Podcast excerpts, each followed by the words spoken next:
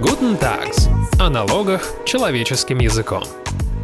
Здравствуйте, дорогие слушатели! В эфире подкаст Guten Tag и его ведущий Алексей Савкин. Мы долгое время не делали новые выпуски. Я думаю, все понимают, почему. Надо было прийти в себя, понять, что мы можем теперь сказать. И прежде всего мы хотим выразить сочувствие всем, кого эта ситуация коснулась напрямую. Сейчас выходит много новых законов, указов, распоряжений, и мы считаем, что в данной ситуации мы видим свою задачу в том, чтобы помочь вам, дорогие слушатели, сориентироваться в новых правилах. Сегодня наша тема – это валютный контроль и его новые нормы. Об этом мы будем говорить с управляющим партнером юридической компании Tax Advisor Дмитрием Костальгиным и старшим юристом Tax Advisor Святославом Царегородцевым. Здравствуйте, коллеги! Всем привет! Всем привет! Итак, коллеги, долгое время с валютой обывателю можно делать, было, если не все, то очень многое. Каких-то запретов рядовой человек, как правило, не видел. Расскажите, пожалуйста, что сейчас поменялось очень стремительно? Как ужесточились правила? Дмитрий, давайте сделаем это сначала в общих чертах, потом пойдем в частности. В общих чертах все-таки хочется оговориться, что все-таки не было прям вольницы с точки зрения расчетов в валюте и трансграничных расчетов, да, то есть, да, у нас был курс на либерализацию, то есть максимальную свободу перемещения капитала, да, но тем не менее ограничения были, и они и сейчас остались. Да, у нас были ограничения даже и на расчеты между, так сказать, своими счетами, да, на использование своих счетов за рубежом, потому что тратить с них было на определенные нужные по закрытому перечню, да, а не просто что хочу, то и творю, или зачислять деньги на этот счет от нерезидентов, тоже были ограничения. Но сейчас, по сути, общий подход текущий законодатель следующий, что максимальное ограничение на вывод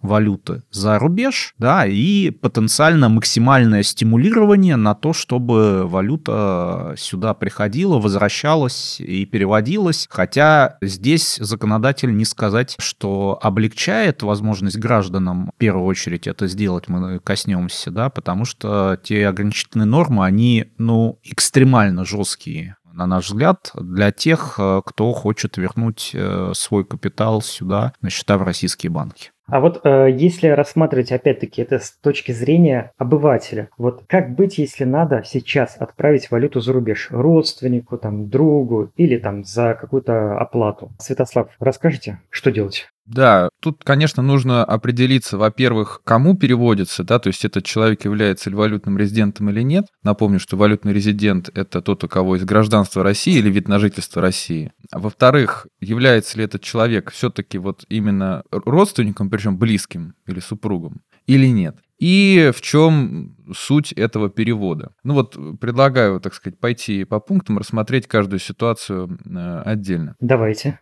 Да, предположим, что ваш получатель – это резидент РФ, то есть у него есть российское гражданство. Сразу же возникает вопрос, связанный с самым первым указом президента, этим новым, да, антисанкционным указом 79, который 28 февраля вышел, в котором написано, что резидентам запрещено зачислять иностранную валюту на свои счета за рубежом. Как можно эту фразу истолковать? Первое, что им самим запрещено зачислять, то есть эта цель та самая, да, то есть нельзя выводить свои средства из России за рубеж. А второе, что запрещено зачислять в смысле, что нельзя допускать вообще зачисление иностранной валюты на счет. И неважно от кого, от себя, да, или от других резидентов, или от нерезидентов. То есть вообще любое зачисление иностранной валюты запрещено. То есть два подхода, первый более мягкий, второй более жесткий. Скорее всего, конечно, имелось в виду более мягкий подход, причем в нем по-прежнему еще остаются вопросы, а можно ли, например, конвертацию делать, да, одной валюты в другую, или можно ли переводить между своими счетами за рубежом, да, то есть не из России, да, выводить, а уже когда средства за рубежом, но несколько счетов. Но, возвращаясь к вашему вопросу, получается, что этот резидент, да, у него есть зарубежный счет, и он от другого резидента получает валюту. В жестком подходе это запрещено. В мягком нет. Почему я говорю о том, что, скорее всего, более мягкий, потому что Центральный банк, независимо от этого указа, выпустил выпустил письмо, в котором сказал следующее. Он сказал, что, смотрите, переводить один резидент физическое лицо, да, вот человек, может другому тоже человеку физическому лицу резиденту, перевести не более $5000 или эквивалент в другой иностранной валюте в календарный месяц. Сейчас поподробнее расскажем про этот порог, но раз он это выпустил, зная, что есть указ, да, который запрещает вот эти зачисления, наверное, он, Центральный банк имеет в виду все-таки, что подход более мягкий, да, то есть другим резидентам все-таки можно переводить, а себе все-таки нет. Но точно вот 100% дать сейчас гарантию, что вот это имелось в виду, пока нельзя, пока не будет какого-то однозначного разъяснения. Но вроде как пока что подход мягкий. Значит, теперь что это за порог вот этот $5000? Это общий предел на один календарный месяц для всех переводов за рубеж физическим лицам. Не на одного человека, да, не из одного банка, да, а вообще общий предел. Ну да, то есть это не значит, что у вас большая семья, и вы каждому в клювик вложили по 5000. Другое дело, что вот это вот письмо... во-первых, да, можно отдельно отметить и долго обсуждать вопрос о том, как сейчас вот эти ограничения вводятся, да, то есть если обычно такие ограничения должны быть вообще-то в федеральном законе, который надо принимать, обсуждать, там, проходить все чтения, да, то сейчас ограничения вводятся, указом, а тут аж письмом банка. У нас ситуация такая. Ситуация такая, но есть в ней некоторые плюсы для нас. Почему? Потому что это предписание, это не запрет лицам это делать, это предписание уполномоченным банкам не допускать. То есть банкам запрещено делать операции свыше этого порога. И можно будет, по крайней мере, в случае чего, попытаться занять позицию, что, смотрите, это банк виноват, что он не пропустил, да, ведь закон-то пока не запрещает, да, вот про то ограничение, которое указано, оно есть, да, но вот если рассмотреть именно про эти $5000, то это как бы можно все валить, пытаться на банк. Какое еще одно следствие из этого? А следствие такое, что вряд ли один банк знает, что происходит в другом банке. Поэтому $5000, один банк, он, конечно, ограничит. А вот другой банк не знает, сколько вы уже... что вы делали. Да. В общем, тут уже решайте сами. Ясно. Дали подсказку ценную, спасибо. Вопрос в том, что это не совсем подсказка, потому что, очевидно, при таком запрете потом физическому лицу может прилететь еще $5000, но уже в виде административного штрафа за нарушение валютного законодательства. Да, то есть риск сохраняется. Это не значит, что несмотря на то, что это предписание банкам, потом прийти и сказать, что банкам, вы же знали, да, вы же читали. В целом тактика рассчитывать на авось и кто-то что-то не узнает, она, как показывает российская действительность, достаточно опасна, и в этом случае нужно понимать, что вы делаете. Хорошо, коллеги. А если я перевожу валюту гражданам иных стран? Да, вот сейчас мы, может быть, закончим с резидентами. Почему? Потому что там есть еще интересный момент с родственниками. Я напомню, кстати, да, что вот это 5000 в месяц, кто-то может сказать, и раньше можно было 5000 резиденту переводить, но раньше было 5000 за один операционный день. А вот сейчас, вот это новое, это 5000 именно в месяц. То есть не обманитесь, да, не думайте, что это все то же самое. Теперь, что касается супругов и близких родственников. Раньше можно было супругу или близкому родственнику, а близкие родственники — это, известный перечень там. В первую очередь. Да, родители, дети, дедушки, бабушки, там, внуки и братья и так далее, и сестры. Раньше можно было переводить без ограничений. То есть вот эти 5000, они раньше не применялись. Теперь, если прочесть само письмо ЦБ, то и сейчас нет ограничений в нем. Вот именно само письмо. Но если прочесть ответы на часто задаваемые вопросы Центрального банка, который у него на сайте, наверное, многие видели, может быть, разъяснение, у него есть целый раздел теперь, то там написано просто формулировка «Другим людям за рубеж можно перечислить не более $5000 США». Без уточнения про супругов, родственников. И многие банки, они смотрят именно это разъяснение и тоже в этот общий порог супругов и близких родственников включают. Поэтому тоже здесь нужно, во-первых, с осторожностью, а во-вторых, понимать, что банк может и не пропустить, а если что. И я бы отметил, что поскольку здесь, как правильно Святослав сказал, много участников, то есть у нас есть владелец счета, да, и банк, и каждая страна оценивает риск проведения той или иной операции. Да? То есть сначала физлицо оценивает и направляет, например, платежку, а дальше уже банк в лице валютного контроля, да, внутри банка думает, если я пропущу эту операцию, как бы это ок, или мне потом прилетит уже по голове, потому что, ну, нужно понимать, что у банка тоже есть ответственность в данном случае. Да, Центробанк не погладит по голове в случае проверки. Коллеги, давайте перейдем к тому, если мы переводим средства нероссийским гражданам. А потом вернемся к компаниям еще. Да, значит, что касается вот нерезидентов. С ними вот это письмо, оно говорит однозначно. Неважно, родственник он, не родственник, $5000. Это ограничение для того, чтобы им переводить. То есть в пределах $5000 переводить можно. И вот этот указ 79, о котором мы упоминали, он ну, вот, не распространяется на нерезидентов. Да? То есть им не запрещены зачисления на иностранные счета. Это было бы странно. Но другое дело, что есть другие ограничения. Поскольку они не резиденты, то вот этот 79 указ запрещает выдавать им займы в иностранной валюте. И тут мы как раз подходим вот к еще одному пункту, да, к еще одному тесту, что называется, а в чем, собственно, суть перевода? Потому что перевод, ну как бы, вот я перевел друга, а что это было? Это был подарок, или это был там выдача или возврат займа какого-нибудь, или это был, например, ну там возмещение расходов, которые он понес, да, там на вас, или там еще что-то, там услугу какую-то он вам оказал. Вот это вот с нерезидентами это начинает играть роль. Вот займы выдавать им нельзя. Причем это, кстати, распространяется вообще на все, то есть неважно, с российского счета, даже зарубежного, это на все распространяется этот запрет. Но обращу внимание, что запрещены именно перечисления по займам, которые выдаются. То есть, например, если вы возвращаете заем, который вам этот человек ранее перечислил, то он не запрещен. А если речь идет о юридических лицах, российская компания отправляет деньги за что-то иностранной компании. Алексей, все-таки вы торопитесь, Алексей. Мы же должны обо всем упомянуть. Вот смотрите, еще есть недружественные лица у нас. Это 81 указ, да, это второй указ президента от 1 марта, в котором говорится, что вот есть недружественные нам государства. Их перечень утвердил правительство. Это все члены Евросоюза, плюс США, Великобритания, там, Австралия и некоторые другие страны. И вот есть лица, то есть зарубежные компании, которые там зарегистрированы, и лица, у которых есть гражданство этих стран, причем независимо от того, например, есть ли у них российское гражданство, тоже такой момент, вот с ними тоже ограничены некоторые операции. Им, например, нельзя и в рублях даже займы выдавать, а еще с ними ограничены операции с ценными бумагами и недвижимостью. То есть совершенно точно у них нельзя приобретать ценные бумаги и недвижимость, и платить, да, вы спрашиваете, перевод нерезиденту. Вот за ценные бумаги и недвижимость нельзя. И под риском до разъяснения отчуждать им эти ценные бумаги и недвижимость. Хотя мы вроде не признаем двойное гражданство, да, и, то есть если есть российское гражданство, то у нас... Ну, если узнают, да, то о том, что есть другое гражданство. Угу.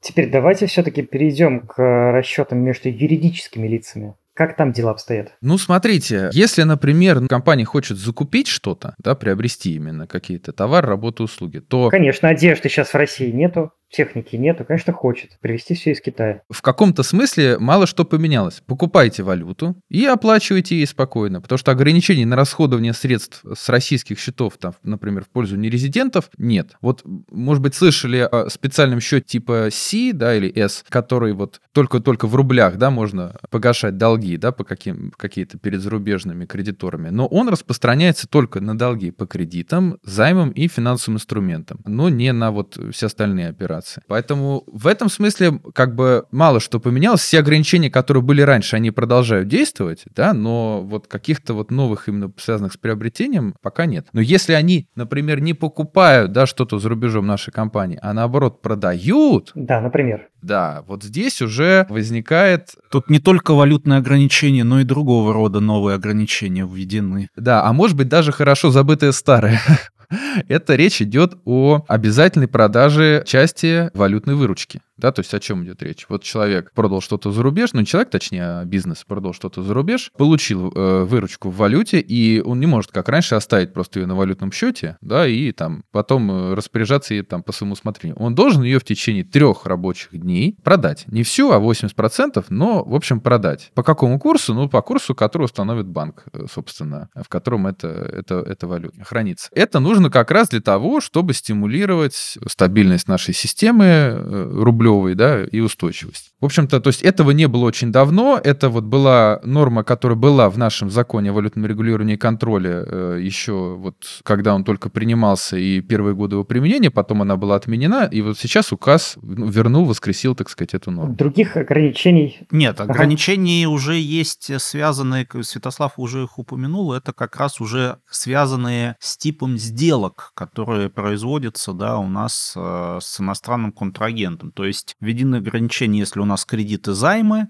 если у нас сделки, операции, влекущие за собой приобретение права собственности на ценные бумаги или недвижимое имущество. Сейчас, получается, точно вводятся также ограничения на, например, реализацию определенных товаров на экспорт, да, или там на вывоз с территории РФ. Да, то есть уже даже это меры не валютного регулирования, да, а ограничение, по сути, оборота определенных товаров, да, и перечень пока их только ширится.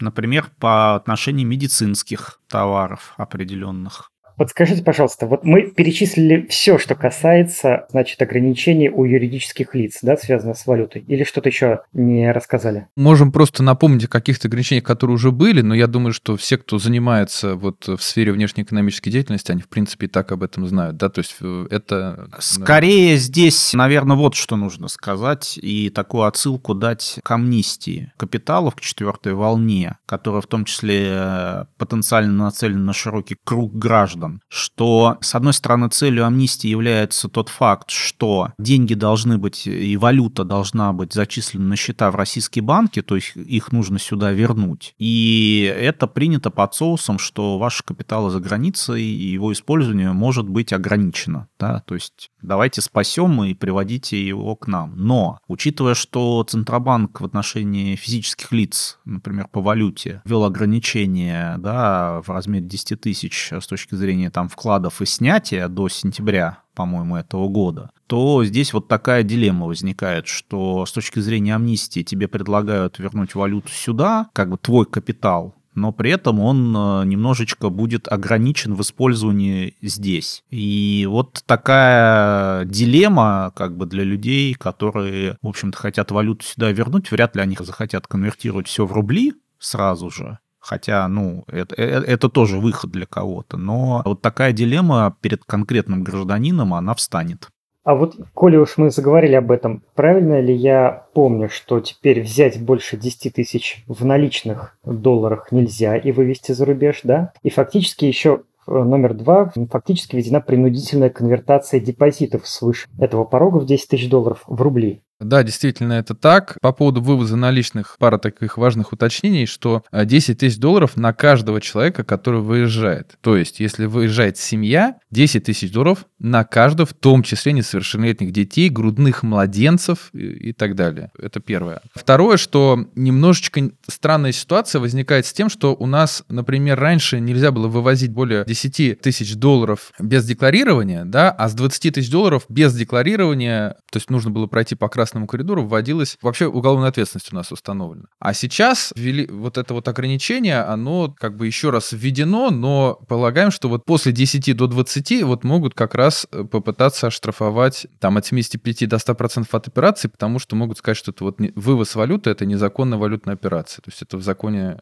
есть такая формулировка. Но еще такой есть важный момент, что вот ответственность за вывоз, которая раньше действовала и продолжает действовать сейчас, она применяется при недекларировании, при вывозе с таможенной территории ЕАЭС. А вывоз 10 тысяч долларов запрещен с территории РФ. В практическом смысле это может означать следующее, что если вы едете, там, например, в Белоруссию, Армению или Киргизию, например, то там, по идее, нет никаких зеленых и красных коридоров, и вроде бы как, по крайней мере, раньше таможня не проверяет, что вы вывозите, потому что это единая таможенная территория. А вот когда вы уже покидаете, уже условно, Армению, улетаете там или выезжаете еще куда-то дальше, вот там они уже появляются. И там уже возникает вот этот вопрос. Правильно ли я вас понял, что в таком случае можно поехать в Армению с большим чемоданом денег и оттуда вывести его беспрепятственно, дай боже, в Великобританию? Вот я беру самый крамольный вариант.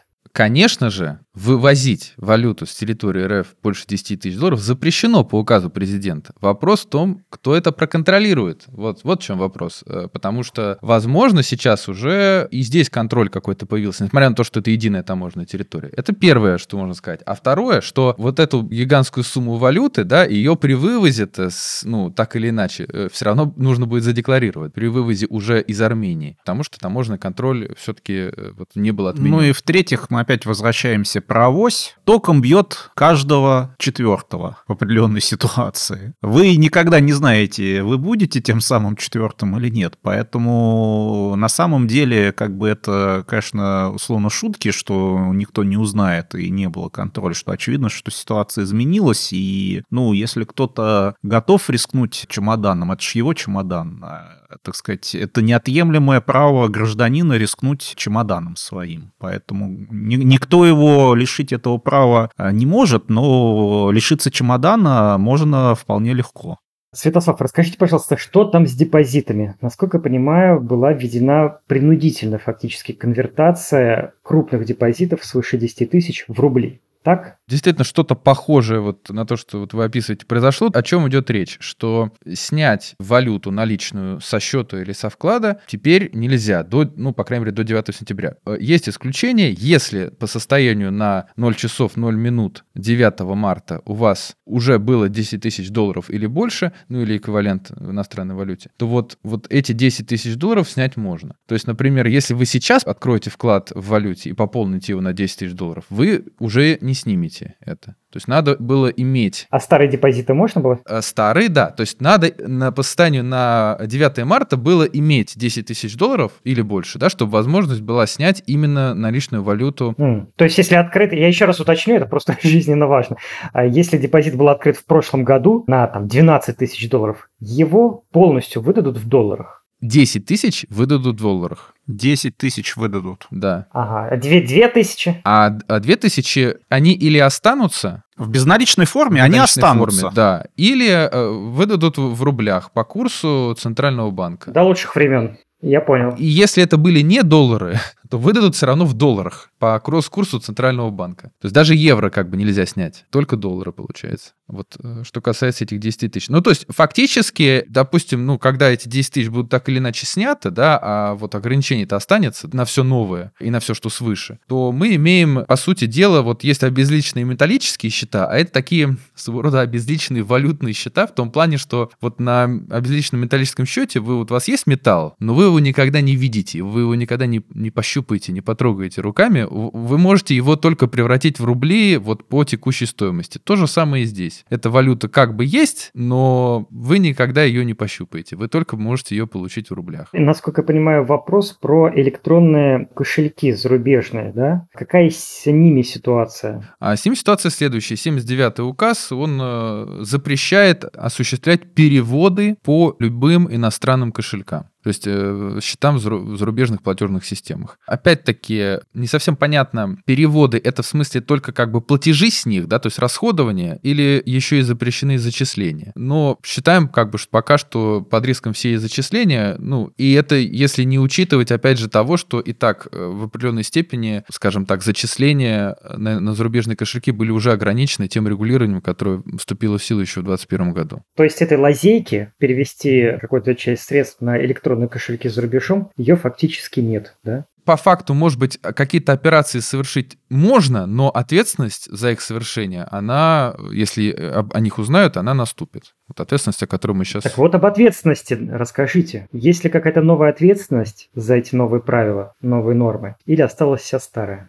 Здесь можно сказать, что в каком-то смысле осталось все по-старому. То есть, во-первых, есть банки как агенты, скажем так, Центрального банка, да, как агенты правительства, да, которые... Они, собственно, так и называются агенты валютного контроля. У них такой статус по закону. Они не пропустят платеж, если они увидят, что в нем есть нарушение законодательства, да, включая указы президента и эти предписания Центрального банка. То есть первая граница — это что вам не дадут сделать то, что вы хотите. Вам не дадут совершить перевод, вам не дадут вывести средства наличными из России, да, и так далее. Но если все-таки это случилось, то сейчас никакой новой специальной ответственности не введено, поэтому полагаем, что будет действовать норма, которая действовала всегда, это совершение незаконной валютной операции, штраф от 75 до 100% от... Ну да, то, что мы говорили еще в старых выпусках. Ситуация такая, что ответственность всегда была крайне жесткой, да, просто добавилась большая горка ограничительных мер, которые еще более сужают возможность какие-то операции проводить и так далее, и так далее. И опять же повторюсь с ответственностью, да, напомню про амнистию, потому что действительно из-за этих ограничительных мер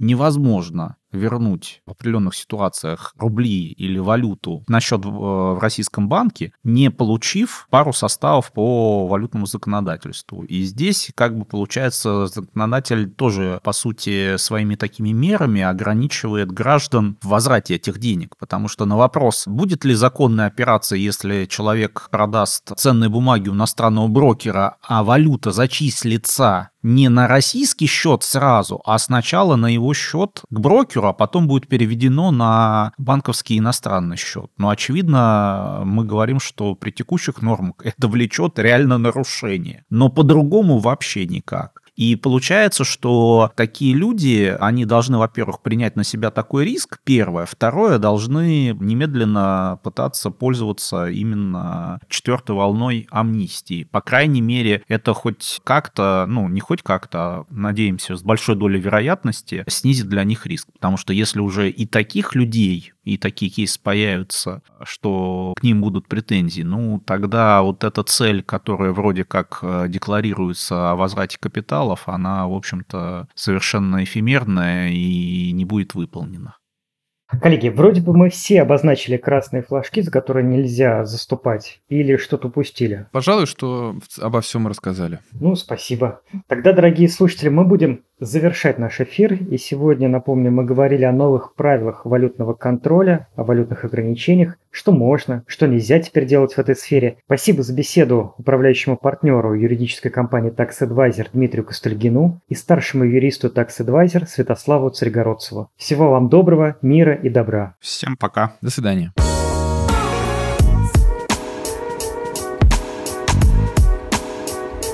Guten Tag. О налогах человеческим языком.